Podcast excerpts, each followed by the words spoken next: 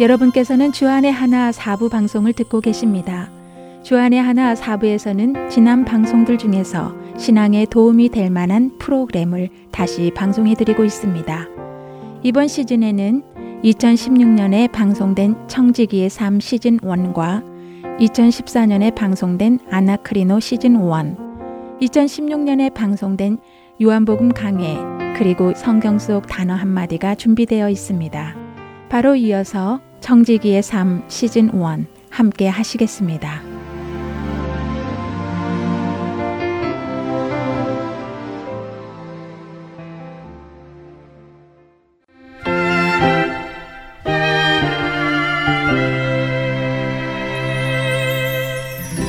자, 지난주까지 저희는 하나님의 재물을 맡은 청지기로서 돈의 못 가리기를 공부했습니다.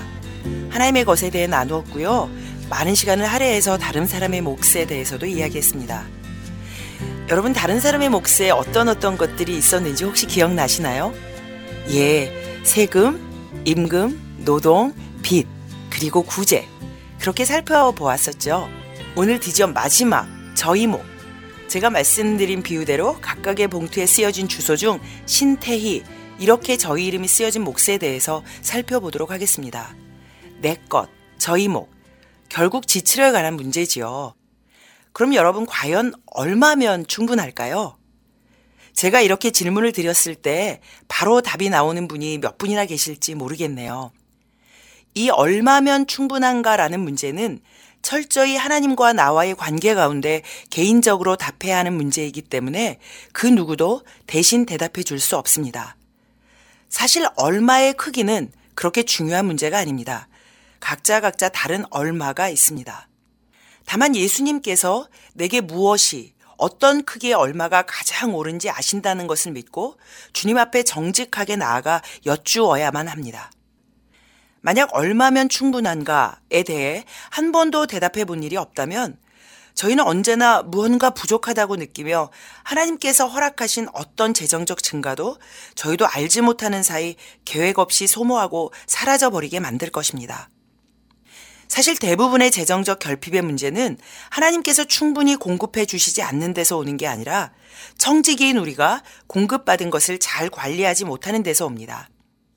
하나님께서는 우리를 은혜로 축복하셔서 우리 각자의 삶에서 하나님의 목적과 부르심을 위해 충분한 공급을 해주심에도 불구하고 만일 우리가 맡겨진 재정을 잘 관리하지 못하게 되면 하나님께서는 재정의 부족, 재정의 결핍을 통해 소비를 조절하도록 하시는 경우가 얼마나 많은지요.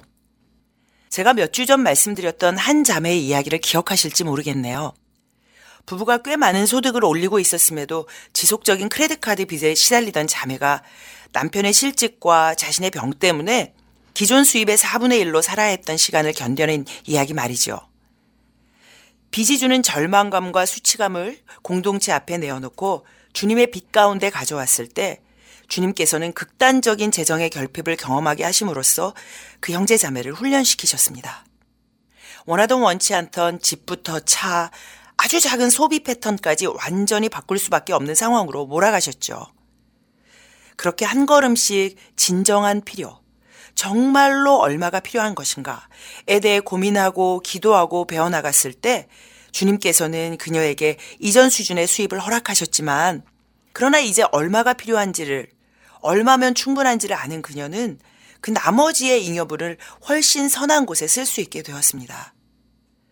수입의 증가를 더 큰 집, 더 큰 차, 더 좋은 것들로 소모해버리지 않는 법을 배우게 된 거죠. 저는 이 내게 얼마가 필요한가를 결정하는 작업을 원을 닫는 것이라고 부르길 원합니다. 제가 오래전에 읽었던 책에서 빌려온 것인데요. 닫힌 원, 열린 원의 원리죠. 얼마가 필요한가를 하나의 원이라고 가정하고 기도 가운데 그 액수를 결정하고 그 원을 닫는 겁니다.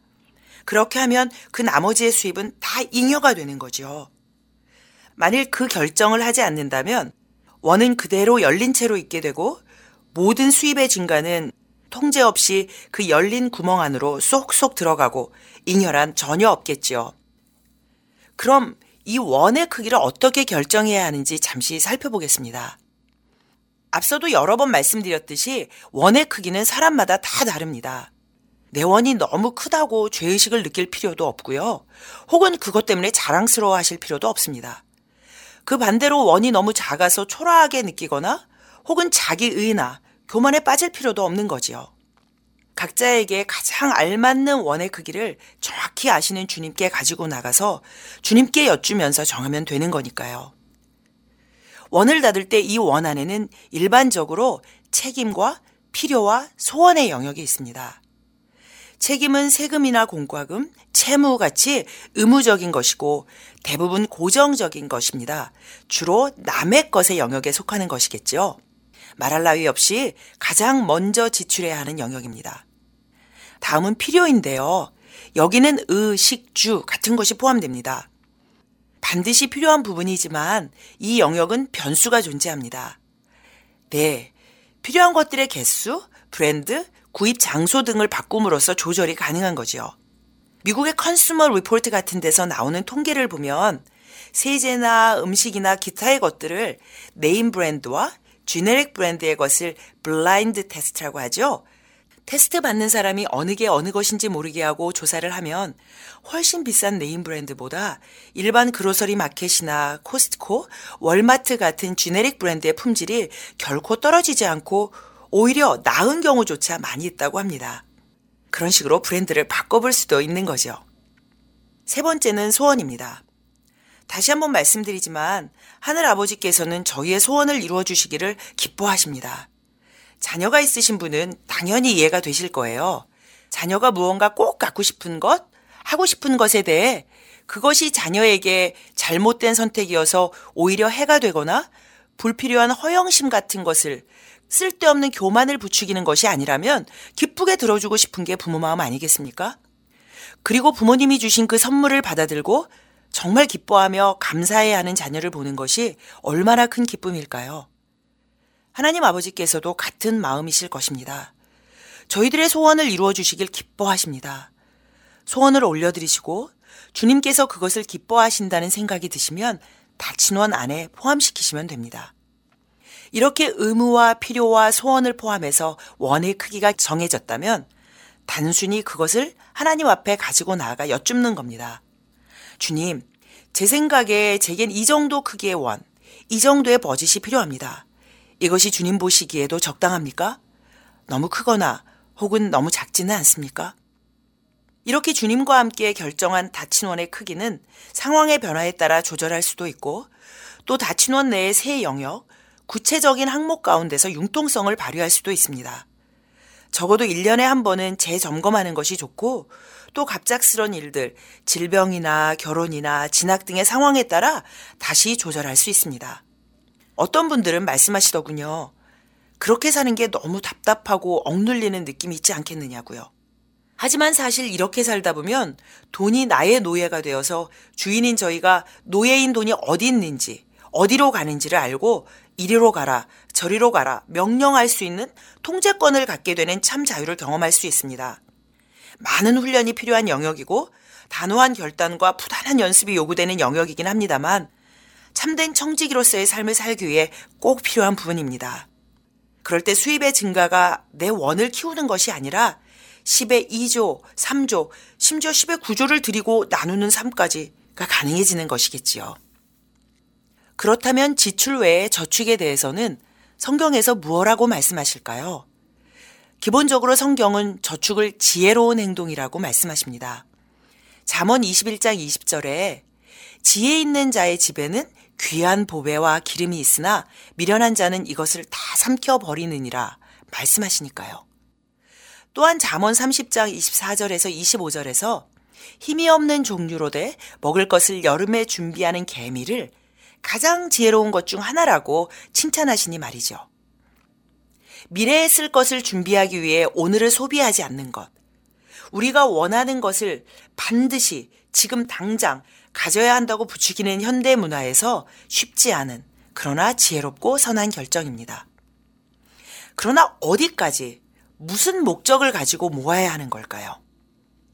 성경에서 저축은 분명한 목적이 있을 때, 더 나아가 주는 것, 드리는 것을 목적으로 할 때 의미가 있는 것입니다. 누가복음 12장 16절에서 21절에 나오는 부자에 대해 주님께서는 어리석다고 책망하시며 그가 자기를 위하여 재물을 쌓아두고 하나님께 대하여는 부요치 못한 자라고 말씀하십니다. 목적 없이 스스로만을 위해 부를 축적한 그를 어리석다고 하신 거죠. 얼마만큼 저축해야 하는가에 정해진 액수는 없습니다. 사실 적정한 퍼센테이지도 없습니다. 사람마다 환경마다 맡기신 사명마다 다 다를 수 있습니다. 중요한 것은 돈을 모으고 저축하며 내가 그것을 의지하게 되는 것은 아닌지, 하나님보다 쌓아놓은 물질, 든든한 은행 계좌나 은퇴연금을 더 신뢰하는 것은 아닌지 살펴보고 분별해야 한다는 것입니다. 어떤 경우에라도 하나님께 대한 의존성이 사라지는 것은 하나님 한 분만으로 만족하는 삶에서 우리를 멀어지게 하는 것은 축복이 아니라 저주인 까닭입니다.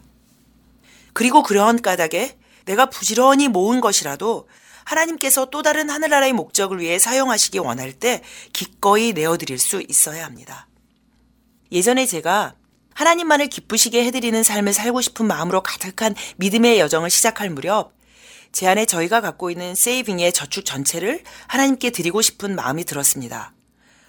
너무 레디컬한 결정인 것 같아서 정말 하나님의 뜻인지 확신이 없었던 저는 만일 남편에게도 동일한 마음을 주시면 하나님께로부터 온 생각인 것으로 받아들이고 그렇지 않다면 저 혼자만의 생각인 것으로 여기겠다고 기도했습니다. 몇 달 후 저희가 함께 섬기던 제자훈련 학교에서 하나님께 저희 삶을 드리는 헌신의 기도를 드릴 기회가 있었는데 남편도 저도 함께 저희 삶을 내어드리기로 재헌신하게 되었습니다. 학교가 끝나고 돌아오는 길에 남편이 차 안에서 이렇게 말하더군요. 자, 이제 우리 삶 전체를 하나님께 드리기로 했는데 어디서부터 시작하는 게 좋을까? How about savings? 저는 하나님의 정확한 컨퍼메이션에 말할 수 없는 경외감에 사로잡히게 되었었습니다. 그리고 몇 달 전 제 마음에 들었던 생각과 제가 드렸던 기도에 대해 이야기했지요. 선하신 하나님께서는 저희가 하나님보다 세이빙 구자를 더 의존하기를 원하지 않으셨고 하나님만을 의지하고 사는 놀랍고 멋진 삶으로 저희를 이끌기 시작하셨습니다. 물론 그 돈을 들인 후에도 풍성하신 하나님께서는 많은 것들로 저희들을 계속 채우시고 공급하셨으며 오히려 저희의 구자는 더 늘어났지만 그것을 하나님보다 더 의지하지 않으려고 그리고 하나님께서 바치라고 하실 때는 언제든지 기쁘게 드리려고 애쓸 수 있게 되었습니다. 열심히 저축하십시오. 그러나 하나님보다 저축을 더 신뢰하고 의지하지는 않는지 예민하게 살피십시오. 그리고 언제라도 주님이 원하실 때 쓰실 수 있도록 움켜쥐지 마십시오. 자, 오늘 가계부를 들고 주님 앞에 나아가 앉아보시는 건 어떨까요? 주님, 제게 적정한 원의 크기는 얼마입니까?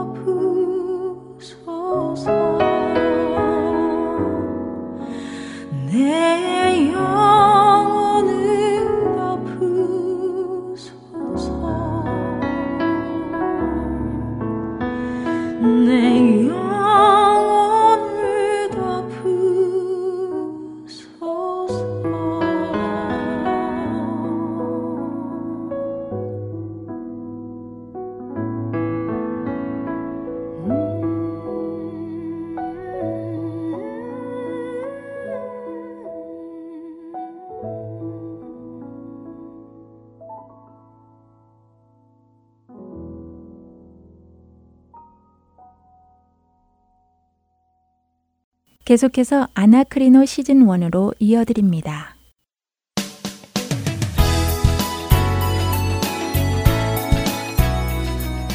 애청자 여러분 안녕하세요. 여러분과 함께 성경을 상고해 나가는 아나크리노 진행의 최강덕입니다. 여러분 안녕하십니까 강승규입니다. 네, 말씀드린 대로 오늘이 아나크리노 마지막 회가 되어서요. 예, 시간은 멈추지 않고 간다는 것을 새삼 느끼게 됩니다. 네, 예. 그러게 말입니다. 어, 지난 시간부터 아나크리노를 정리하는 시간을 가지고 있는데요. 네. 성경을 상고할 때 전후좌우를 읽어나가며 성경의 흐름을 이해하는 속에서 말씀을 해석해야 한다는 가장 기초적인 사실을 살펴보았고 네. 그 속에서 그 말씀이 어떤 톤으로 그러니까 어떤 억양으로 하시고 계시는지도 생각해 보며 성경을 읽어야 한다는 것도 나누었습니다. 예, 그리고 때때로 잘못된 선입관 때문에 성경 말씀을 잘못 이해하는 경우도 야곱의 경우를 들어 살펴보았지요. 네, 그랬습니다. 야곱이 내성적으로 엄마 치맛자락을 잡고 사는 사람이 아니라 네. 온전한 사람으로 아버지의 가업을 이어받는 사람이라는 것을 알게 되었지요. 네, 사실 사실 그런 선입관으로 인해서 피해를 보는 또 하나의 성경 인물이 있는데요. 어, 선입관으로 피해를 본 인물이 또 있다고요? 예, 네, 아마 이 사람만큼 피해를 많이 본 인물이 없을 것 같은데요. 바로 삼손입니다. 아, 삼손이요? 예. 사사 시대의 그 삼손 말씀이군요. 네, 삼손 하면은 어떤 이미지로 다가오세요? 어, 삼손이야. 음, 음, 술 좋아하고 여자 좋아하고 뭐 이래서 망한 사람 아닌가요? 네, 흔히들 그렇게 생각하지요. 어, 그런데 그런 선입관을 만들어 준 것은 사실 성경이 아니라 헐리우드 영화들입니다. 어. 삼손과 들릴라의 이야기는 헐리우드의 단골 메뉴였지요. 네. 어, 대부분의 이런 영화들은 성경에 근거해서 스토리를 만드는 것이 아니라 성경의 인물에 흥미로운 것들을 가미해서 만들었습니다. 음.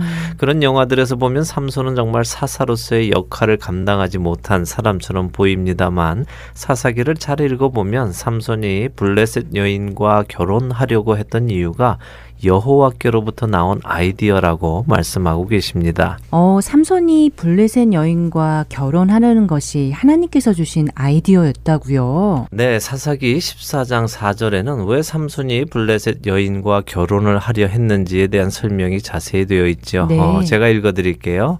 어, 그때 블레셋 사람이 이스라엘을 다스린 까닭에 삼손이 틈을 타서 블레셋 사람을 치려 함이었으나 그의 부모는 이 일이 여호와께로부터 나온 것인 줄은 알지 못하였더라라고 하시면서 블레셋 여인과의 결혼을 반대하던 삼손의 부모님을 이야기하고 있습니다. 어, 그렇군요. 삼손이 그냥 여자를 음. 좋아해서 그런 것이 아니라 네. 계획적으로 블레셋을 치기 위한 정략 결혼이었군요. 그렇습니다. 그리고 또 하나 재밌는 것은요. 삼손 같은 경우 우리는 그를 실패한 사사라고 생각하지만 네. 그는 사실 하나님께서 보 내신 임무를 완수했다고 볼 수 있습니다. 어, 하나님의 임무를 완수했다고요. 네. 어, 드릴라에게 빠져서 눈을 잃게 되고 망신을 당했는데도요. 네, 처음 삼손의 어머니에게 삼손을 잉태할 것을 알려주기 위해 온 하나님의 사자는 삼손이 할 일을 사사기 13장 5절에서 말씀하시는데요. 보라, 내가 임신하여 아들을 낳으리니 그의 머리 위에 삭도를 대지 말라. 이 아이는 태에서 나옴으로부터 하나님께 바쳐진 나시린이 됨이라. 그가 블레셋 사람의 손에서 이스라엘을 구원하기 시작하리라 하시니라고 되어 있습니다. 어, 그러니까 삼손은 블레셋 사람의 손에서 이스라엘을 구원하기 시작하는 사람이군요. 그렇죠. 그가 구원을 완성하러 온 사람이 아니라 그는 구원을 시작하는 사람이었고요. 그것이 그의 역할이었습니다. 음. 그 구원은 나중에 다윗 왕 때에 와서 이루어지지요. 아, 우리가 여기서 관과해서는 안 되는 것이 소위 믿음의 전당이라고 불리는 히브리서 11장에 삼손의 이름도 올라가 있다는 것입니다. 네. 물론 삼손은 들릴 고릴라 때문에 곤욕을 치르지만 헐리우드 영화가 표현하듯이 그렇게 망나니 같은 사람은 아니었다는 것이죠. 어, 그렇군요. 어, 사실 영화가 우리에게 주는 잘못된 지식이 상당히 많은 것 같아요. 네. 최근에 상영되는 노아라는 영화도 음. 성경과는 거리가 먼 판타지 영화라고 하더라고요. 네, 저도 그렇게 들었습니다. 영화를 보는 것이 꼭 나쁘다고는 할 수 없지요. 하지만 영화를 보기 전에 성경의 내용을 먼저 읽고 보는 것이 좋고요. 기회가 없었다면 영화를 보고 나서라도 성경의 내용을 읽어서 올바른 성경관을 갖는 것이 좋을 것입니다. 음, 그렇겠네요. 영화만 보고 그것이 마치 사실인 양 착각해서는 안 되겠습니다. 맞습니다. 이 미디어의 영향은 실로 대단하지요. 네. 미디어를 통해 우리 뇌에 각인된 정보들은 그렇게 쉽게 고쳐지지 않습니다. 음. 그래서 우리는 무엇을 보며 사느냐 하는 것이 정말 중요합니다. 성경의 진리가 이 미디어로 인해서 왜곡되는 일이 없기를 바랍니다. 네, 그래야겠습니다. 우리가 정말 분별력을 가지고 모든 것을 점검해야 하겠습니다. 네, 자, 지난 시간에 마지막으로 숙제를 좀 내드렸는데 숙제를 네. 하실 기회가 있으셨는지요? 최강덕 아나운서 어떠셨나요? 네, 한 주가 너무 빨리 가서요. 네. 정말 폭풍같이 지나갔는데요. 네. 어, 그렇다고 방송을 진행하면서 숙제를 안 하고 올 수는 없고 예. 겨우겨우 읽어는 왔습니다. 어, 그래도 읽어보실 기회가 있으셨다니 다행이네요. 네. 어, 애청자 여러분들도 다 읽어 보셨으리라 믿고 잠시 이야기를 나누지요. 네. 마태복음 19장에서 예수님께서 말씀하신 사람으로는 할 수 없으나 하나님으로서는 다 하실 수 있느니라라는 말씀은 어떤 의도의 말씀이셨는지 읽어보시라고 말씀드렸는데 어떠셨습니까? 네, 그냥 그 구절 하나만 들었을 때는 네. 우리가 연약해서 하지 못하고 음. 좌절하고 실망하는 일이 있지만 네. 하나님께서는 다 하실 수 있으니까 낭망하지 말고 하나님 을 믿어라. 네. 뭐 이런 의미로 느껴졌었거든요. 네. 어, 그런데 마태복음 19장을 읽어보니까요. 네, 한 청년이 와서 예수님께 어떤 선한 일을 하여야 영생을 얻느냐고 물어보잖아요. 네. 어, 그때 예수님께서 그에게 계명을 지키라고 설명해 주시니까 음. 그 청년이 자기는 그런 것은 다 지키고 있었다 하더라고요. 네. 그러니까 예수님께서 그러면 내 소유를 팔아서 가난한 자들에게 나누어 주고 음. 너는 나를 따르라고 하시니까 네. 그 청년이 재물이 많은 부자여서 예수님의 말씀을 듣고 근심하며 갔다고 하시더라고요. 네. 어, 그리고 예수님께서 그 유명한 말씀을 거기서 하시던데요. 네. 네, 낙타가 바늘귀로 들어가는 것이 부자가 하나님의 나라에 들어가는 것보다 쉬우니라라고요. 예, 그렇죠. 그러니까 제자들이 놀라서 음. 그럼 누가 구원을 얻을 수 있느냐고 예수님께 다시 물으니까 네. 예수님께서 바로 이 말씀 사람으로는 할 수 없으나 하나님으로는 다 하실 수 있느니라라고 네. 하시더라고요. 잘 정리하셨어요. 예, 그렇다면은 어떤 의미로 이것이 다가옵니까? 음, 그러니까 하나님 나라에 들어가는 것은 인간의 어떤 것으로도 불가능한 것인데 네. 오직 하나님에 의해서만 들어갈 수 있다는 다시 말해서 예수 그리스도를 통해 하실 그 대속하심으로만 갈 수 있다고 말씀하시는 것처럼 들립니다. 네, 아주 잘 이해하셨습니다. 이제 깊이가 아주 깊어지신 것 같은데요. 그냥 읽다가 보니까 자연히 음. 그렇게 되는 것 같아요. 네, 그렇습니다. 이 성경은 하나님의 성령의 감동하심 으로 쓰여졌다고 베드로 후서 1장과 디모데 후서 3장에서 말씀하시지요. 네. 그렇기 때문에 바로 그 하나님의 인도하심을 따라 읽어 나간다면 우리는 그분께서 우리에게 하시는 말씀을 알아듣게 됩니다. 음. 말씀하셨던 대로 지금 이 마태복음 19장의 이야기는 우리는 연약한데 하나님께서는 전능하셔서 모든 일을 해결해 주실 것이다 라는 이야기가 아니라 구원의 본질적인 문제에 대해 말씀하시고 계시는 것이죠. 예수님께서는 지금 제자들에게 낙타가 바늘귀로 들어가는 것이 부자가 하나님의 나라에 들어가는 것보다 쉬우니라라고 하셨습니다. 그런데 그 말씀에 제자들이 몹시 놀랐다고 합니다. 왜 그들은 몹시 놀랐을까요? 어, 그렇네요. 몹시 놀랐다고 써 있네요. 네. 그 부분을 미처 생각 못 해 보았는데 네. 어, 글쎄요. 왜 놀랐을까요? 그냥 놀란 것도 아니고 왜 몹시 놀랐을까요? 예. 부자는 그럼 천국을 못 가는구나라고 생각해서 그럴까요? 예, 오히려 제게 질문을 하시는군요. 아, 그렇게 되었네요. 예. 이 말을 이해하려면 당시 유대인들의 구원관을 조금 알아야 하는데요. 어, 당시 유대인들의 구원관이요. 네, 유대인들은 자신들이 아브라함의 후손이기 때문에 구원을 받는다고 믿었습니다. 어. 자 신들은 선택받은 민족이라는 것이죠. 음. 그래서 혈통으로 하나님의 나라에 들어간다고 생각했었는데요. 유대 랍비들의 말에 의하면은 유대인들은 죽은 후에 이런 일이 일어난다고 믿었답니다. 음, 어떤 일이요? 어, 모든 사람은 죽으면 영혼이 음부를 지나서 지옥으로 가는데 그 지옥의 문 앞에는 자신들의 아버지인 아브라함이 앉아서 자기 자녀들 즉 유대인들만 하나씩 건져내 준다고요. 어. 어, 그래서 모든 이방인들은 지옥으로 가고 유대인들만 하나님의 나라에 들어간다고 믿었다고 하네요. 어, 정말 재미있는 상상인데요. 예, 뭐 어찌되었든 중요한 것은 유대인들이 가지고 있던 구원관입니다. 네. 그들은 하나님의 나라에 들어가는 것은 혈통으로 들어간다고 믿었습니다. 음. 그래서 아브라함의 자손이라 는 것이 하나님의 축복으로 여겨졌지요. 그리고 그들은 이 땅에서 부유한 복을 얻는 것이 또 하나님의 축복이라고 믿었습니다. 네. 하나님께서 축복해 주시지 않으면 부자가 될 수 없다고 믿었지요. 다시 말하면 부자는 곧 하나님의 축복, 부자 이퀄 하나님의 축복이라는 사상이 아주 깊게 뿌리박혀 있었습니다. 음.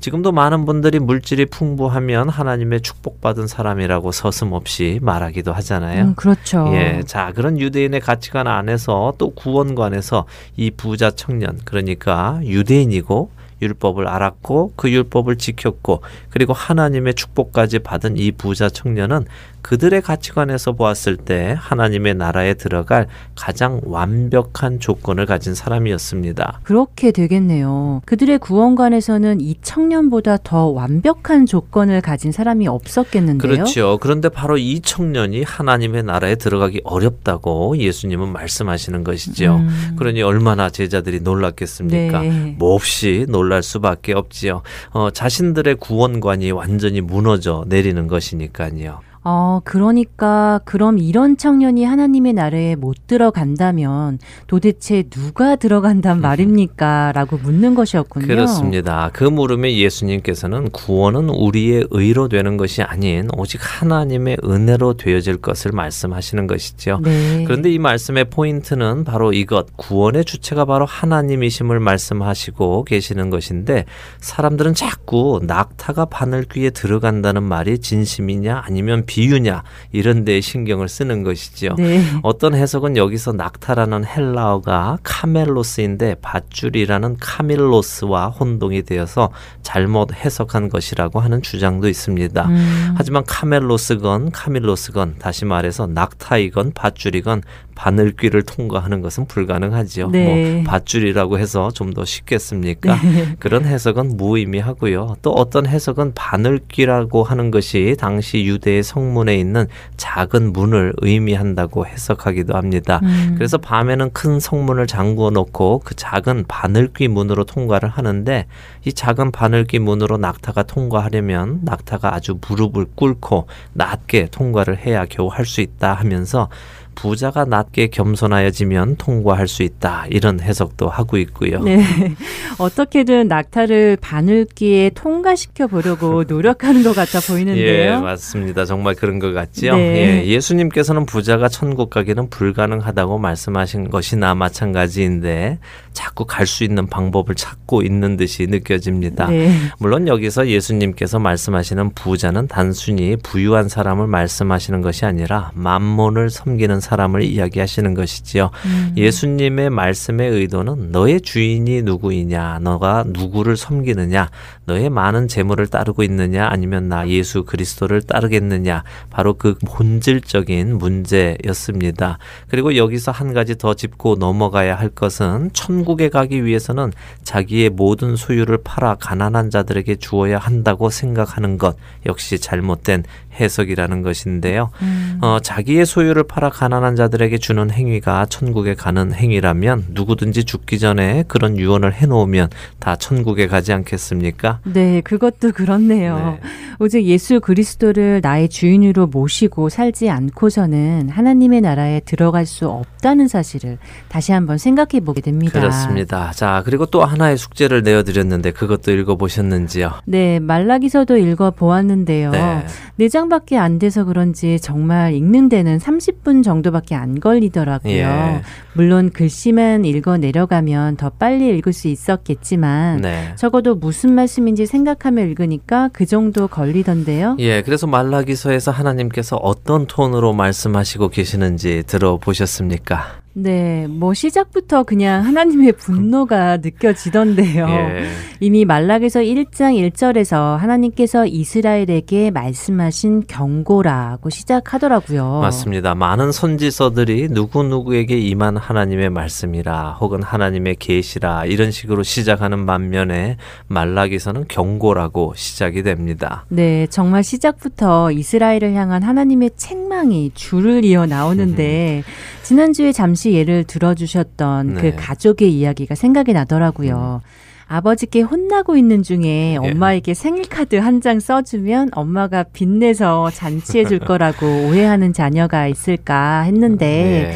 말라기서를 읽으며 11조의 축복을 논한다는 것 자체가 예. 그런 자녀의 모습이었다는 것을 새삼 깨닫게 되어서 부끄럽기까지 하더라고요. 그래요. 얼굴이 달아오르죠. 네. 예. 아시는 분들은 아시겠지만 이 말라기서의 마지막 단어 그러니까 히브리 원어로 된 말라기서의 마지막 단어는요. 카이렘이라는 단어로 우리말로는 저주입니다. 어, 저주요. 네.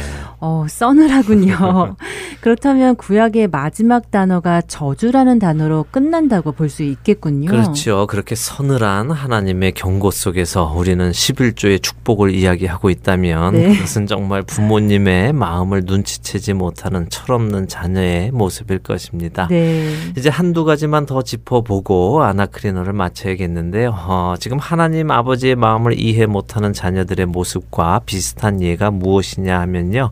바로 인본주의적인 성경 해석입니다. 어, 인본주의적 성경 해석이요. 네, 우리가 살고 있는 세계의 가치관은 점점 자기 개인에게 포커스가 되어가고 있습니다. 네. 그래서 모든 것이 나 중심으로 생각되어져 가는 것이 현 세대의 특징이지요. 네, 맞습니다. 뭐든지 자기 중심적인 사고가 너무도 당연시 되어져 가는 것 같아요. 네. 그래서 점점 더 남을 배려하는 예의 같은 것이 없어져 가고 있다는 생각까지 들더라고요. 예, 뭐 세상이 그렇게 간다 해도 어쩔 수 없겠지만 우리 그리스도인들은 그렇게 되어서는 안 되겠죠. 네. 어, 우리는 인간이 근본인 인본주의가 아니라 인간을 창조하신 하나님께서 근본이신 신본주의가 되어야 할 텐데요. 그래서 성경을 읽어 나갈 때도 우리에게 말씀하시는 하나님의 관점에서 성경을 풀어 나가야 할 텐데 자꾸 우리의 관점에서 하나님을 판단하는 쪽으로 가고 있어서 안타깝습니다. 어, 우리의 관점에서 하나님을 판단하는 쪽으로 간다고요. 네. 어, 정말 두려운데요. 두려운 일이지요. 그래서 이런 농담이 있습니다. 우리가 복음서를 흔히 사복음서라고 하는데요. 요즘은 오복음서가 있다고요. 어, 오복음서요. 네. 마테마가 누가 요한복음 외에 또 복음서가 있다는 말인가요? 네, 마테마가 누가 요한복음 외에 요즘은 내가 복음이 한 권 추가되었다고 농담을 합니다. 그러니까 내가 썼다고 해서 내가 복음이군요. 그렇죠. 예. 예, 참 이름이 잘 지어진 것 같네요. 맞습니다. 저도 성경을 공부하다 보면 그동안 제 마음대로 생각하고 있었던 부분이 참 많다는 것을 느끼 느끼고 네. 또 공부를 통해 그것들이 잘못되었다는 것을 깨닫고 마음을 고쳐먹게 되는데요. 네. 그런 것들이 다 내가 복음이었군요. 맞습니다. 내가 복음이지요. 네. 어, 이런 내가 복음은 특별히 요한 복음에서 많이 나옵니다. 네. 어, 왜냐하면 요한 복음은 다른 공관 복음과는 틀린 관점으로 쓰였고 특별히 하나님이신 예수님을 증거하는 데 목적을 가지고 쓰였는데 그것을 인간적인 관점으로 해석하다 보니 요한 사도의 의도를 깨닫지 못하는 경우가 많았지요. 네. 그래서 이 아나크리노 시간에 많은 부분을 요한복음에서 함께 상고해 보았었잖아요. 네, 맞습니다. 나다나엘과의 만남, 또 가나의 혼인잔치. 네. 어, 날 때부터 맹인된 자, 네. 그리고 오병이어 등 많았던 것으로 기억합니다. 그렇습니다. 특별히 예수님께서 어머니 마리아를 여자여라고 부르는 장면의 설명이 기억이 나네요. 그렇죠. 어머니를 여자여라고 부르는 것이 인간적으로 생각해 보니 아무래도 아닌 것 같으니까 여성을 존대해서 부르는 말이라고 해석을 해버렸는데 네. 예수님께서는 분명한 의도를 가지고 어머니를 여자여라고 부르셨고 사도 요한 역시 분명한 의도를 가지고 그것을 기록했었다는 것을 상고해 보았었습니다. 네. 이런 것들을 인본주의적으로 해석해 버리고 되고 나니까 우리가 공생의 시작과 끝을 어머니 마리아에게 여자여라며 부르신 그 의미를 깨닫지 못하게 되었었지요.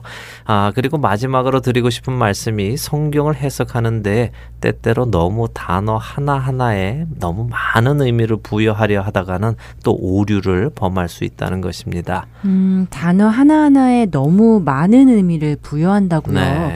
어떤 식으로 말인가요? 어, 대부분의 이단 집단들이 그런 오류 를 범하는데요. 어. 어, 단어 하나에 어떤 뜻을 부여하는 것입니다. 특별히 요즘 시끄러운 신천지 같은 집단이 그렇게 한다고 하지요.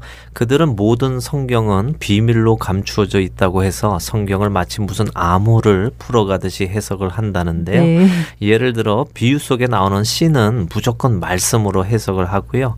나무는 사람, 가지는 제자, 열매는 말씀과 성도, 해는 목자, 달은 전도자, 별은 성도, 어부는 전도자, 그물은 말씀, 고기는 성도, 뭐 이런 식으로 다 해석을 하는 것입니다. 음, 그런 해석 역시 문맥안에서 읽어가며 해석을 해야 하는 것이 아닌가요? 그렇죠. 마치 수학 공식처럼 모두 그렇게 하는 것이 아니라요. 잘 말씀하셨습니다. 문맥 안에서 해석을 해야지요. 네. 예를 들어 볼게요. 자, 길동이라는 어린아이가 있습니다. 이 길동이의 일기장을 한번 본다고 생각해 보죠. 네.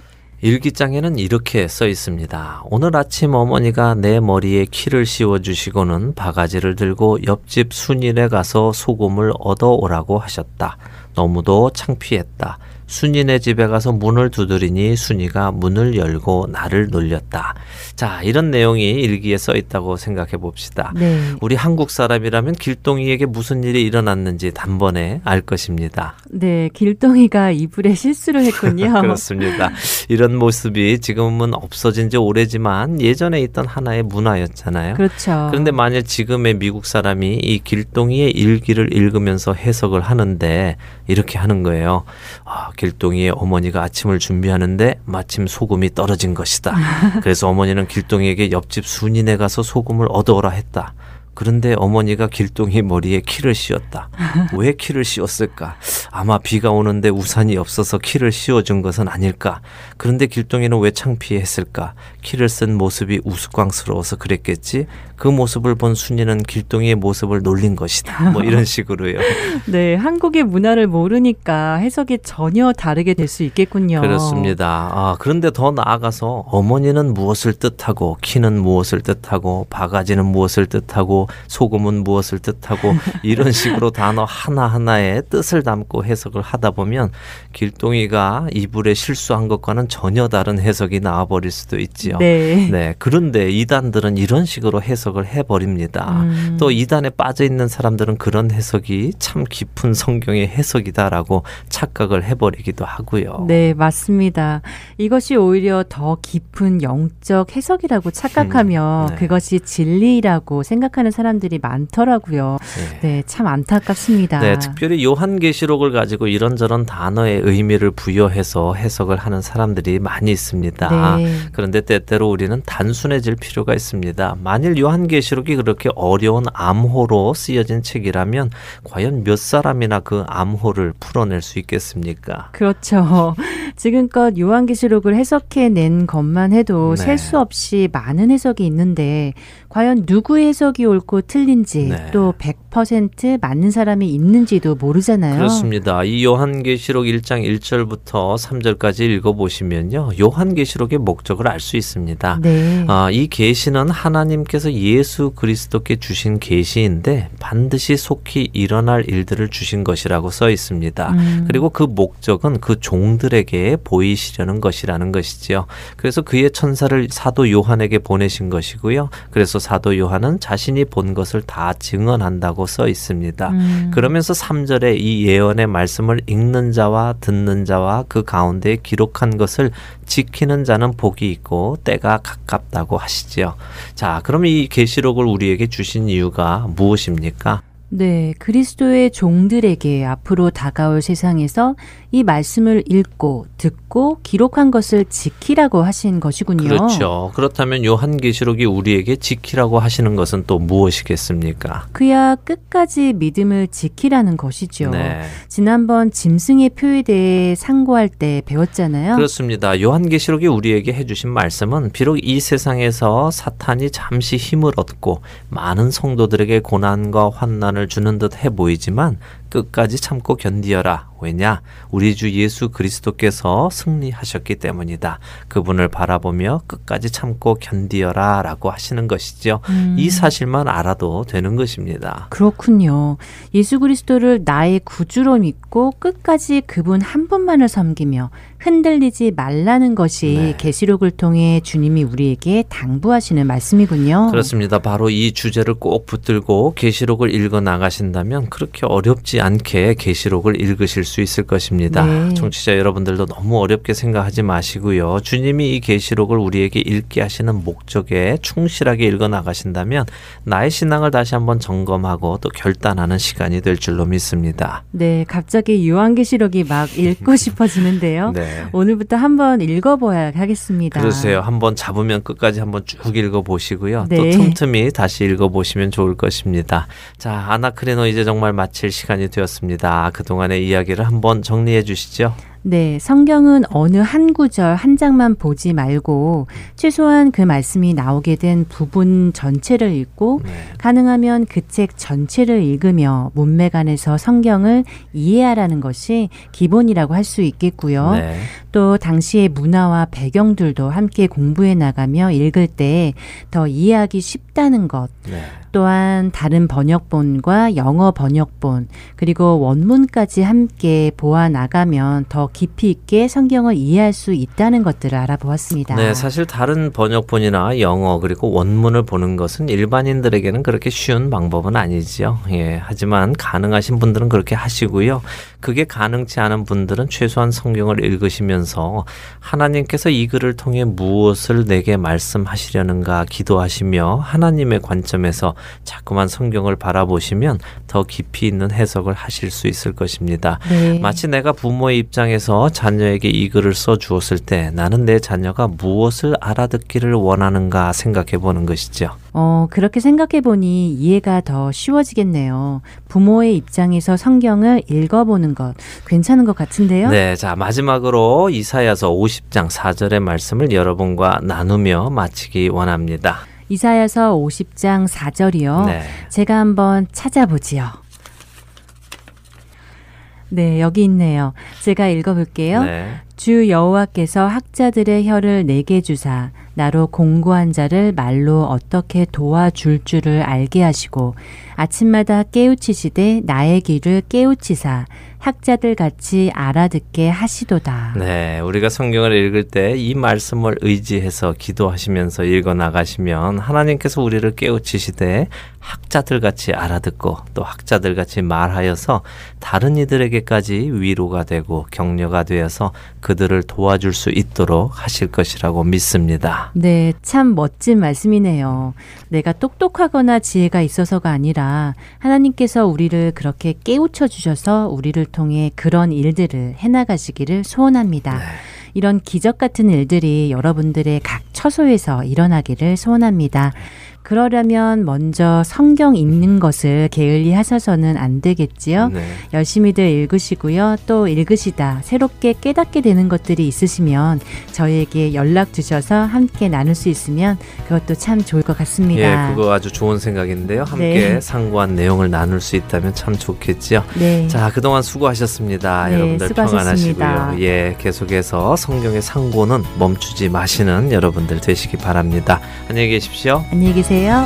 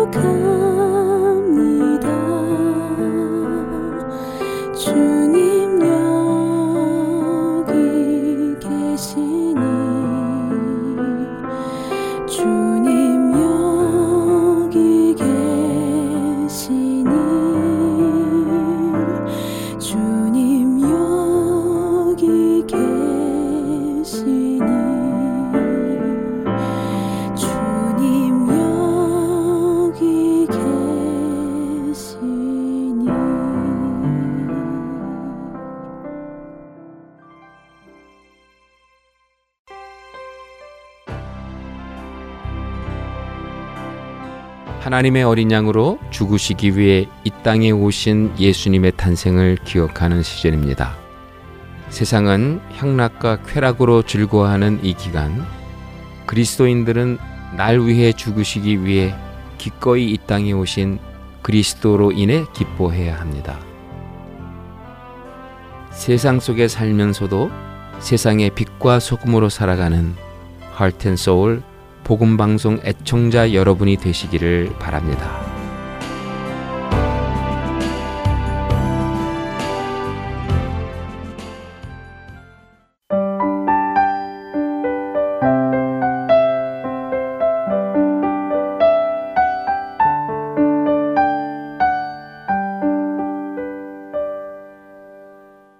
이어서 요한복음 강해 함께 하시겠습니다.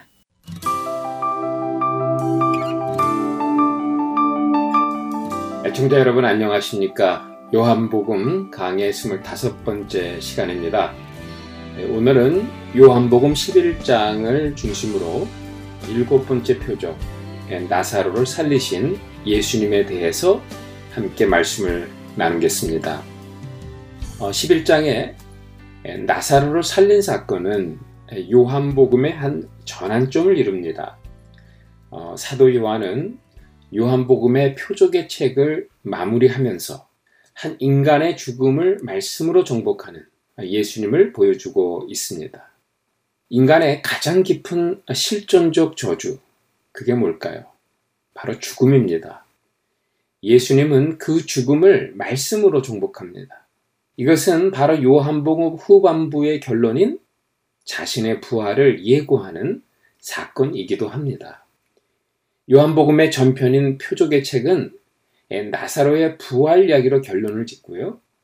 후편은 영광의 책은 예수님 자신의 부활로 또한 결론을 짓습니다. 이 두 부활 사건의 유사점을 보더라도 사도 요한이 부활의 예고와 성취의 관점에서 이 사건을 기록했다는 것을 알 수가 있습니다. 11장을 아, 보시면 나사로의 누이들인 마르다와 마리아의 애통이 나오죠. 근데 20장에 가보면 거기는 막달라 마리아의 애통이 있습니다. 예, 나사로의 부활 그리고 또 예수님의 부활 이 두 사건 모두 무덤이 돌로 막혀 있죠. 11장에서는 예, 예수님의 명령으로 돌을 치웁니다. 20장에서는 초자연적으로 돌이 제거가 됩니다.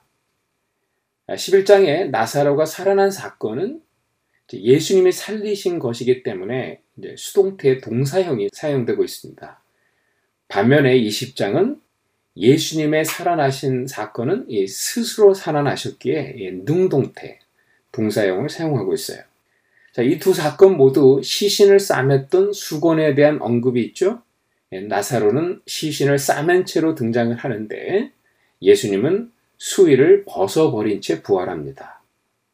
이것은 무엇을 의미합니까? 나사로의 경우는 다시 죽을 것을 전제로 하는 부활입니다.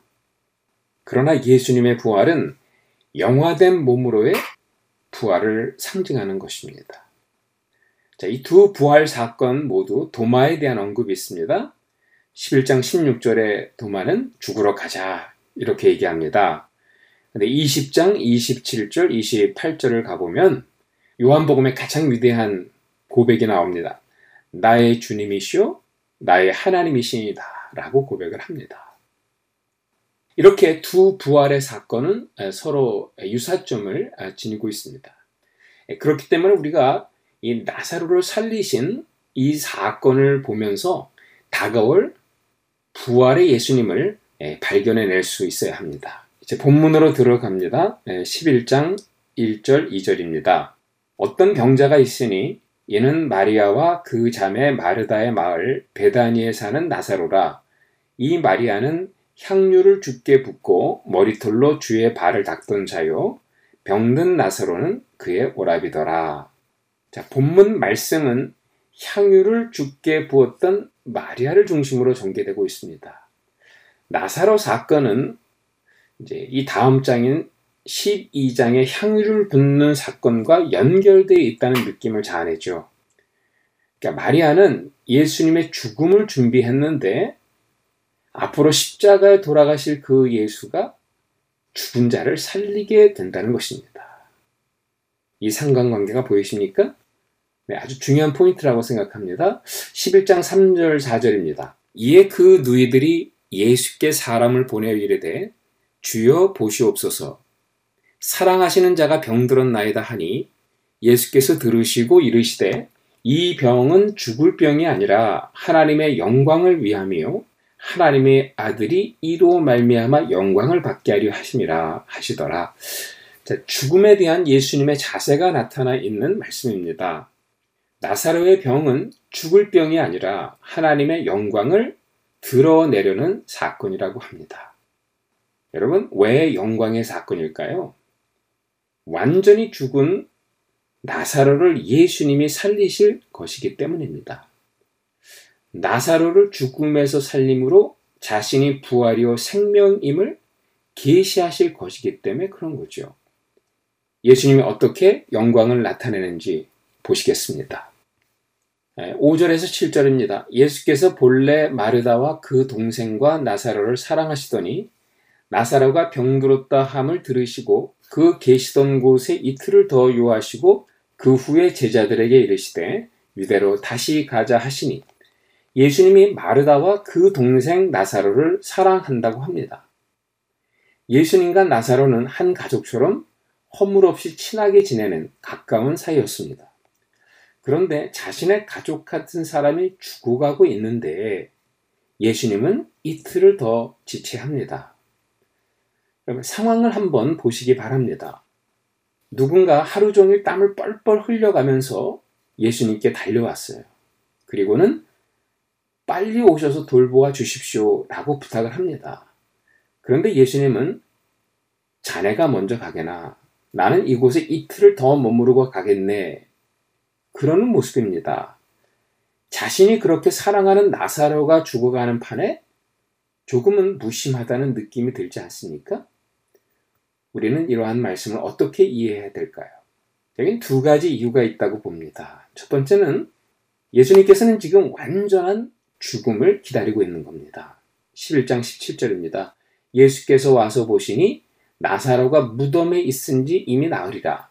베다니와 예수님이 지금 머무는 곳과의 거리는 오리밖에 안 됩니다.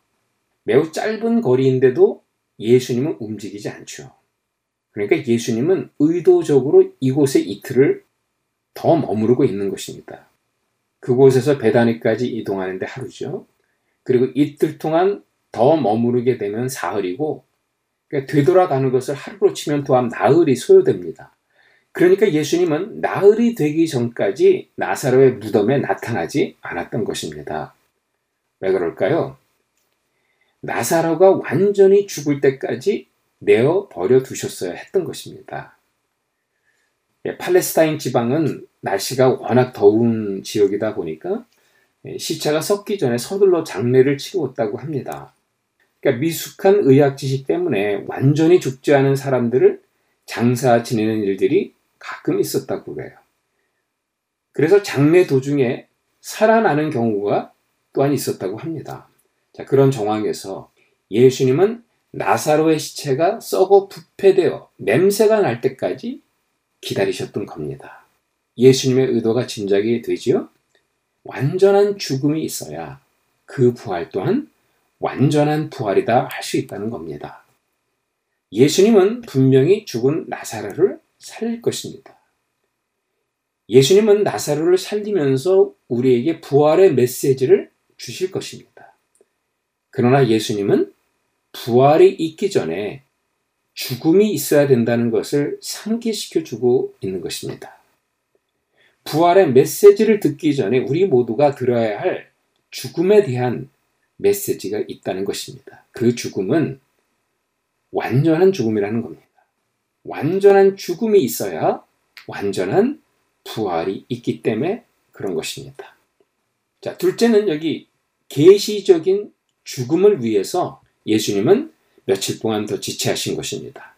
자, 요한복음을 보면 예수님은 가끔 사람들의 요구에 찬물을 끼얹는 듯한 예, 그런 모습을 보일 때가 종종 있습니다.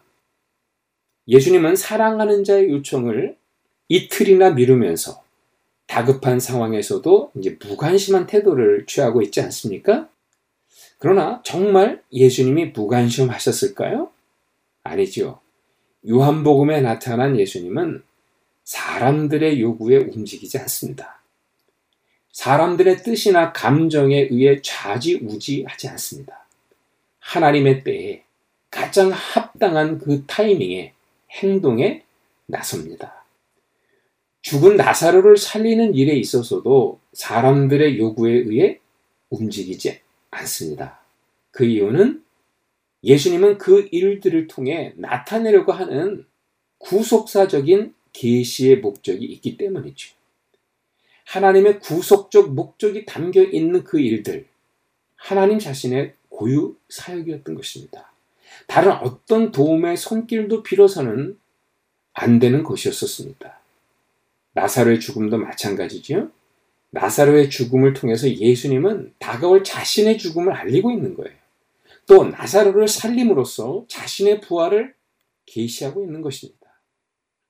그래서 이제 예수님은 자신을 계시하시기 위해서 움직이시는 장면이 나옵니다. 이 말씀을 하신 후에 또 이르시되 우리 친구 나사로가 잠들었도다. 그러나 내가 깨우러 가노라. 11장 11절입니다. 예수님은 나사로가 잠들었다고 합니다. 그렇습니다. 예수님의 눈에는 지금 나사로가 잠들어 있는 것입니다. 예수님은 지금 잠든 나사로를 깨우기 위해 나사로의 집으로 발길을 옮긴 것입니다. 그런데 여기에서 예수님은 내가 깨우러 간다고 하십니다. 그 앞에 나오는 문장에서는 우리 친구 나사로가 잠들었다고 했습니다. 지금까지 예수님은 우리라는 대명사를 주로 사용했습니다. 그런데 갑자기 내가라는 단수 1인칭을 사용하고 있죠. 우연일까요? 아닙니다. 죽은 자를 살리는 것은 우리가 아니라는 겁니다. 부활의 주이신 예수님이 홀로 행하는 하나님 고유의 창조 사역이었다는 것입니다. 예수님 한 분만이 부활이요. 예수님 한 분만이 생명이기 때문입니다. 그분 외에는 누구도 부활을 흉내낼 수 없기 때문입니다. 그래서 예수님은 내가 깨우러 가노라. 이렇게 말씀하고 있는 겁니다. 이제 예수님은 죽은 나사로의 집에 도착합니다. 18절에서 22절이죠. 베다니는 예루살렘에서 가깝기가 한 오리쯤 되매 많은 유대인이 마르다와 마리아에게 그 오라비의 일로 위문하러 왔더니 마르다는 예수께서 오신다는 말을 듣고 곧 나가 맞이하되 마리아는 집에 앉았더라. 마르다가 예수께 여짜오되 주께서 여기 계셨더라면 내 오라버니가 죽지 아니하였겠나이다. 그러나 나는 이제라도 주께서 무엇이든지 하나님께 구하는 것을 하나님이 주실 줄을 아나이다. 여기 마리아는 앉아 있었다. 라고 되어 있습니다. 이 구절에서 여기 앉아 있었다는 미완료형의 시제를 사용했습니다. 직역해 볼까요? 그러면 늘 앉아 있었다. 늘 앉아 있다라는 의미입니다. 이 모습은 바로 초상집의 풍경을 보여주는 그림이죠. 죽음이 그의 집을 지배하고 있었고, 예수님을 맞이하는 마르다의 입에서 당연히 편하지 않은 언어들이 터져 나옵니다. 예수님이 계시지 않아서 죽었다라고 합니다. 원망이 섞인 말투죠. 이 마르다의 언어는 히스테리의 극치를 보여주고 있습니다. 그때 예수께서 이르시되 23절에서 24절입니다. 내 오라비가 다시 살아나리라 마르다가 이르되 마지막 날 부활 때에는 다시 살아날 줄을 내가 하나이다. 여러분 마르다는 마지막 날에 자기 오라비도 부활할 것이라고 생각했습니다. 마르다에게는 미래적인 부활 신앙이 있었어요. 매우 좋은 부활 신앙입니다. 그러나 마르다의 부활 신앙은 바리새인들의 부활 신앙을 벗어나지 못했습니다. 바리새인들은 마지막 때에 다음과 같은 일이 일어날 것이라고 믿고 있습니다. 이사야서 25장 6절 8절이죠. 만군의 여호와께서 이 산에서 만민을 위하여 기름진 것과 오래 저장하였던 포도주로 연회를 베푸시리니 곧 골수가 가득한 기름진 것과 오래 저장하였던 맑은 포도주로 하실 것이며 또 이 산에서 모든 민족의 얼굴을 가린 가리개와 열방 위에 덮인 덮개를 제하시며 사망을 영원히 멸하실 것이라. 이 구절에서 하나님은 죽은 자들의 수위를 덮개를 벗겨 주실 것을 약속했죠. 이는 마지막 날에 일어날 단체의 부활을 의미합니다. 이게 바로 바리새인들이 믿는 부활 신앙입니다. 바리새인들의 부활 신앙은 마르다의 부활 신앙과 다르지 않습니다. 이에 대한 예수님의 대답에서 예수님은 마르다의 신앙이 없다고 책망하지 않습니다. 다만 마르다의 부활 신앙이 미래에 국한된 데 대해 책망하고 있죠. 25절, 26절입니다. 예수께서 이르시되 나는 부활이요 생명이니 나를 믿는 자는 죽어도 살겠고 무릇 살아서 나를 믿는 자는 영원히 죽지 아니하리니 이것을 내가 믿느냐. 예수님은 나는 부활이요 생명이라고 선포합니다. 예수님 여기에서 현재형을 사용하여 현재적 부활을 강조하고 있죠. 바리새인들이 믿는 부활 신앙과는 다르게 예수님 자신은 자기 자신이 미래 부활의 현재적 실체라고 선포하고 있어요.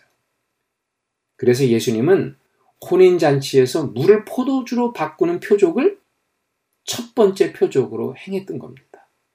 이사에서 25장에 예언된 시온산에서의 그 마지막 잔치가 이미 예수님 안에서 시작되었다는 것을 선포한 겁니다. 그 마지막에 잔치에 일어날 죽은 자의 부활도 예수님과 함께 이미 시작되었다고 말씀하고 있는 거예요. 그래서 지금 예수님은 나사로의 죽음의 실존 앞에서 나는 부활이라고 담대히 선포하고 있는 것입니다. 우리가 경험하게 될 부활이 마지막 날에 가서 경험하는 부활이 아님을 선포하고 있는 겁니다. 물론 미래 완성될 부활의 역사가 있습니다. 그러나 그 부활의 역사가 현재 예수님 안에서 일어나고 있다는 것을 믿어야 된다는 거예요. 특별히 죽은 나사로를 살리면서 그 부활의 역사가 현실 속에 드러나고 있음을 우리는 분명히 보고 믿어야 되는 것입니다. 그런 면에서 현재 예수님을 믿는 자는 죽어도 살게 되는 것입니다.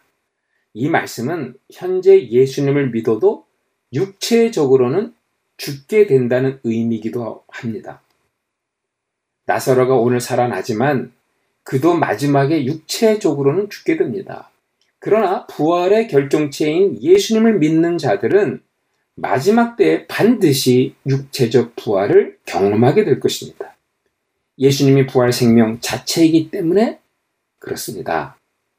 살아서 믿는 자들 또한 영원히 죽지 않을 겁니다. 왜냐하면 살아서 부활 생명인 예수님을 믿고 있기 때문입니다.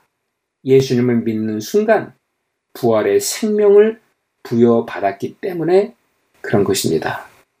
물론 이 땅을 사는 동안은 그들도 멸망에 가는 세상 속에 살게 될 것입니다. 그렇지만 예수님을 믿는 순간 그들은 이미 예수님이 시작한 부활의 역사에 동참했기 때문에 멸망할 수 없는 영원한 생명을 지닌 자가 된 거예요. 믿는 자는 멸망해 가는 세대와 또한 멸망할 수 없는 영원한 세대가 겹치는 부분에서 살아가지만 이미 부활 생명을 가졌기 때문에 죽어도 멸망치 않고 다시 살게 되는 것입니다. 여러분, 예수님을 믿는 자에게는 죽어서만 가는 천국이 아니라는 겁니다. 살아있는 지금 천국 삶을 사는 것입니다. 오늘 현재 역사 현장에서 미래의 천국을 앞당겨 마치 부활에 동참한 것처럼 오늘을 살아가는 것이죠. 미래 갈 천국만 생각하기에 내가 이미 천국에 있다는 믿음이 없다면 아직도 우리는 마르다와 유대인들의 신앙을 벗어나지 못하고 있는 것입니다. 이제 이어지는 말씀에는 이제 마리아의 반응이 나옵니다. 27절에서 37절입니다. 이르되 주여 그러하외다. 주는 그리스도시요 세상에 오시는 하나님의 아들이신 줄 내가 믿나이다. 이 말을 하고 돌아가서 가만히 그 자매 마리아를 불러 말하되 선생님이 오셔서 너를 부르신다 하니 마리아가 이 말을 듣고 급히 일어나 예수께 나아가매 예수는 아직 마을로 들어오지 아니하시고 마르다가 맞이했던 곳에 그대로 계시더라. 마리아와 함께 집에 있어 위로하던 유대인들은 그가 급히 일어나 나가는 것을 보고 곡하러 무덤에 가는 줄을 생각하고 따라가더니 마리아가 예수 계신 곳에 가서 배웠고 그 발 앞에 엎드려 이르되 주께서 여기 계셨더라면 내 오라버니가 죽지 아니하였겠나이다 하더라. 예수께서 그가 우는 것과 또 함께 온 유대인들이 우는 것을 보시고 심령의 비통이 여기시고 불쌍히 여기사 마리아는 예수님을 보고 그 발 앞에 경배합니다. 마리아는 마르다보다 강렬한 그 예수님에 대한 경외심을 보여주고 있죠. 그러나 마리아 역시 나사로의 죽음에 대해서는 마르다와 똑같은 반응을 보입니다. 예수님이 여기 계셨더라면 오라비가 죽지 않았을 것이라고 말을 합니다. 자, 마리아가 두 번째로 이런 말을 했을 때 예수님은 심령의 비통이 여기셨다고 되어 있어요. 비통하게 여겼다. 이건 원어로 타라세인입니다. 화가 났다는 뜻을 가지고 있습니다. 주로 사탄을 꾸짖을 때만 사용한 단어이기도 합니다. 예수님은 마리아의 대답에서 어떠한 사탄의 세력을 느꼈던 것 같습니다. 앞서 예수님이 부활이요 생명임을 선포했는데도 똑같은 반응을 보였기에 예수님은 분노한 것입니다. 죽음 자체라기보다는 죽음을 바라보는 이들의 태도에 사단이 역사한다고 느낀 것 같습니다. 그래서 34절에 35절에 예수님께서 이르시되 그를 어디에 두었느냐 이르되 주여 와서 보옵소서 하니 예수께서 눈물을 흘리시더라. 예수님은 사탄의 역사를 알지만 그래도 죽은 나사로에 대해서는 눈물을 흘립니다. 나사로를 비통하게 여기며 불쌍하게 생각했기 때문입니다. 예수님에게 사탄은 대적해야 할 싸움의 대상이었습니다. 그래서 사단을 향해서는 명령하고 꾸짖습니다. 예수님에게 인간은 사랑의 대상이죠. 그래서 죽은 나사로를 보면서 눈물을 흘렸던 것입니다. 죽은 나사로를 보며 눈물을 흘리시는 예수님의 모습에서 우리는 하나님의 사랑을 봅니다. 죽음의 권세 밑에서 죽어가는 모든 인간을 향한 주님의 사랑을 보고 있지 않습니까? 결국 이 사랑이 자신을 십자가까지 몰고 간 원동력이 되었던 것이죠. 36절부터 다시 읽습니다. 이에 유대인들이 말하되 보라 그를 얼마나 사랑하셨는가 하며 그중 어떤 이는 말하되 맹인의 눈을 뜨게 한 이 사람이 그 사람은 죽지 않게 할 수 없었더냐 하더라. 38절에 40절에 이에 예수께서 다시 속으로 비통히 여기시며 무덤에 가시니 무덤이 구리라 돌로 막았거늘 예수께서 이르시되 돌을 옮겨 놓으라 하시니 그 죽은 자의 누이 마르다가 이르되 주여 죽은 지가 나흘이 되었으며 벌써 냄새가 나나이다. 예수께서 이르시되 내 말이 네가 믿으면 하나님의 영광을 보리라 하지 아니하였느냐 하시니 11장 4절에서 나사로가 죽을 병에 걸렸다고 했을 때 예수님 뭐라고 말씀하셨습니까? 이 병은 하나님의 영광을 드러내기 위한 병이라. 이렇게 말씀하셨습니다. 오늘 40절에 똑같은 말씀을 하십니다.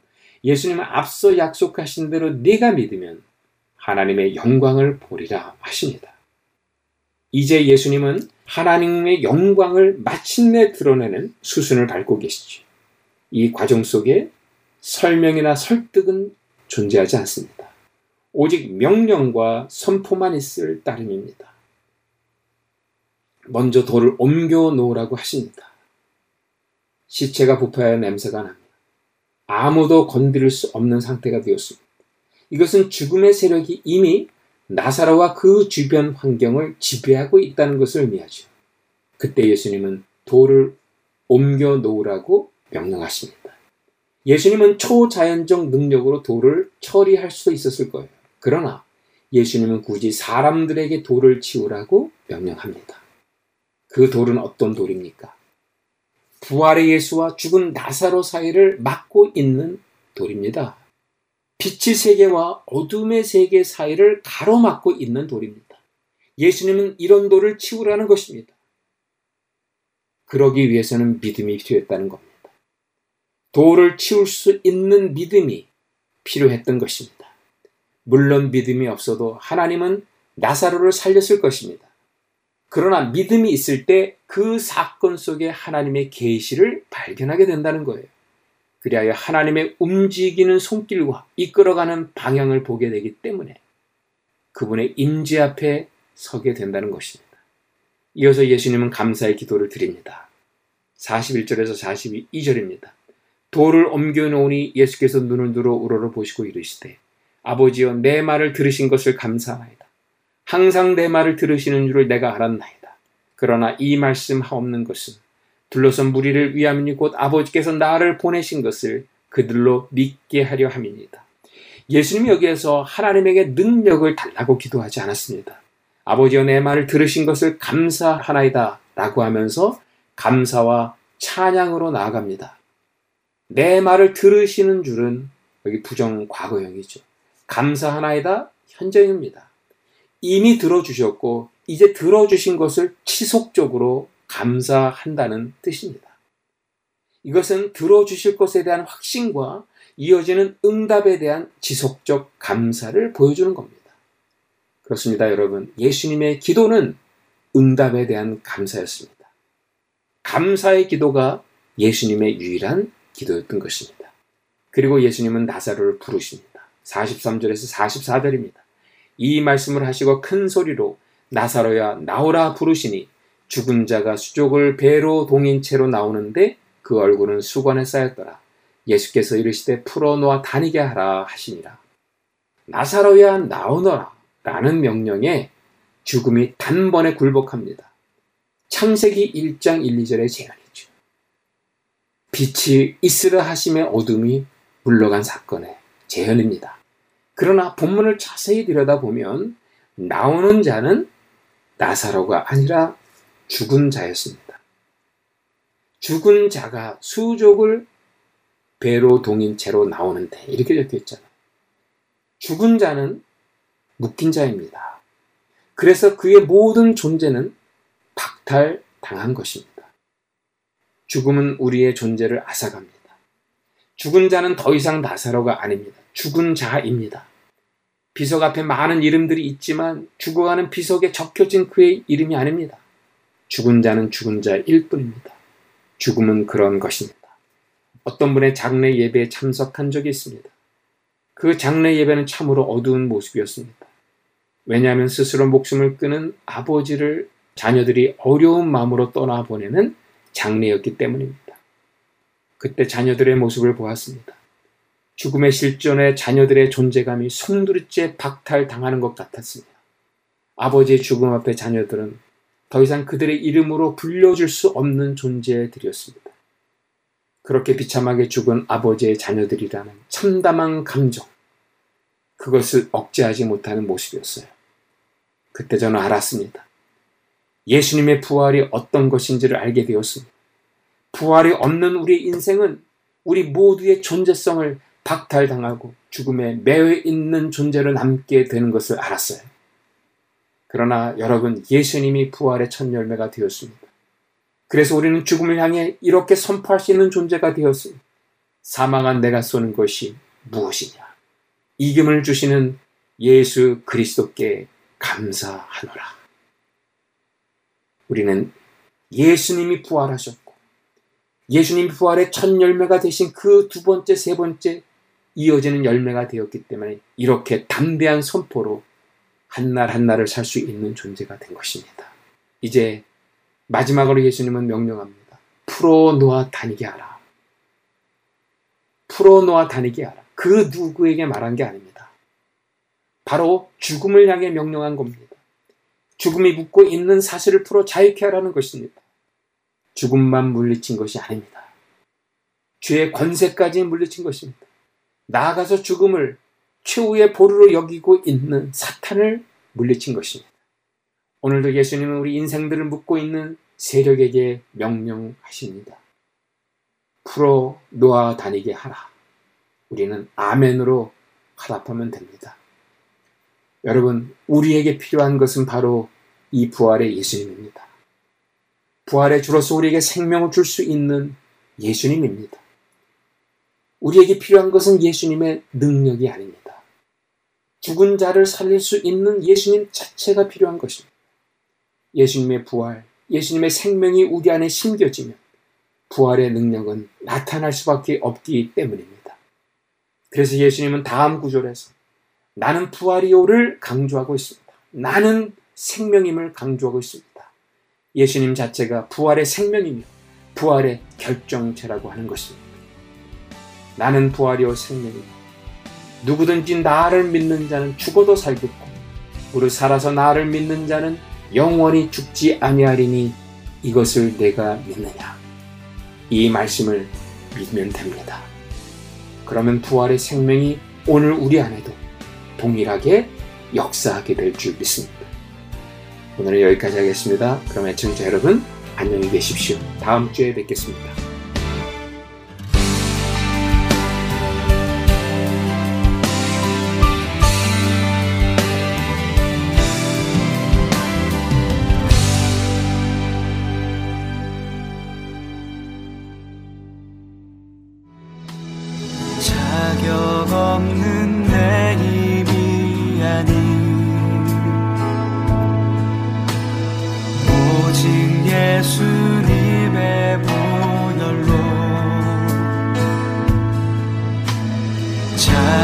썩없는 내 입이 아니. 오직 예수님의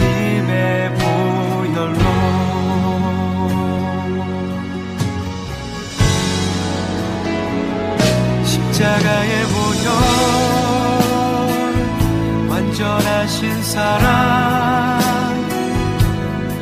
입이 뻔나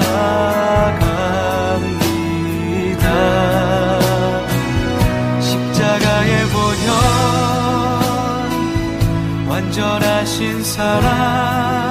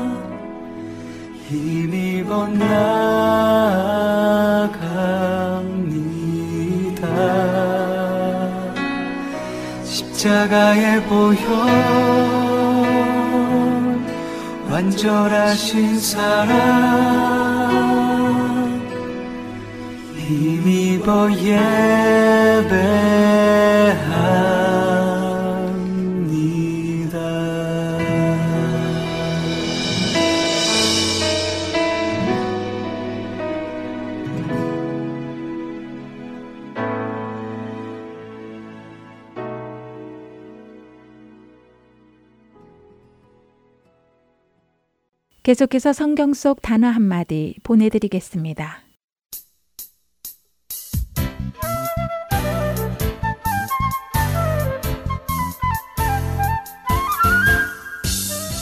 애청자 여러분 안녕하세요. 성경 속 단어 한마디 진행의 이다솜입니다. 내일이면 크리스마스입니다. 우리를 우리의 죄에서 구원하기 위해 이 땅에 오신 아기 예수님의 탄생을 기뻐하는 날이지요. 그렇기에 우리에게는 새로운 생명을 얻게 된 그 귀한 사역의 시작점이라고도 할 수 있는데요. 이것은 정말 기쁜 소식이 아닐 수 없습니다. 그렇죠? 여러분들도 기쁘게 생각하시죠? 지난 몇 주간 아마 많은 캐롤송을 들으셨을 거라 생각이 되는데요. 그 많은 캐롤 중에 종종 나타나는 단어 하나가 있습니다. 그런데 그 의미를 아는 사람은 별로 없는데요. 어떤 단어일까요? 혹시 이 캐롤 많이 들어보셨나요? 노엘, 노엘, 노엘, 노엘, 이스라엘 왕이 나셨네. 네, 바로 이 단어입니다. 노엘이요. 여러분은 이 노엘이 무슨 뜻인지 아시나요? 언뜻 들으면 엘이라는 단어가 끝에 있어서 하나님과 관계된 히브리어처럼 느껴지기도 하는데요. 그래서 준비했습니다. 오늘 성경 속 단어 한마디는 성경에는 나오지 않지만 크리스마스쯤에 캐롤에서 자주 듣게 되는 단어 노엘에 대해 알아보겠습니다. 말씀드린 대로 노엘은 엘이라는 발음 때문에 히브리어가 아닐까 막연히 상상이 되는데요. 사실은 그렇지가 않다고 하네요.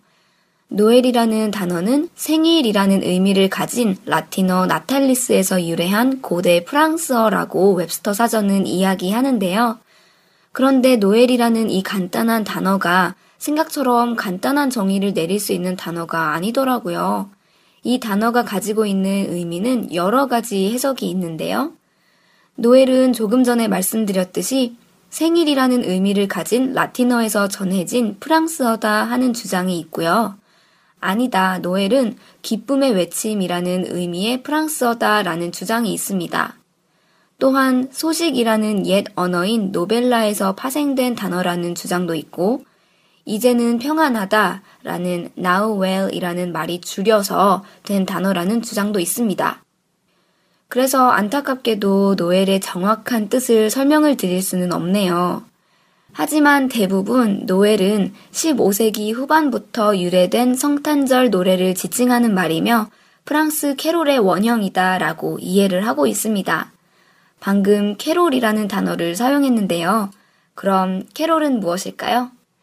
네, 캐롤은 바로 노엘의 영어식 표현이라고 하네요.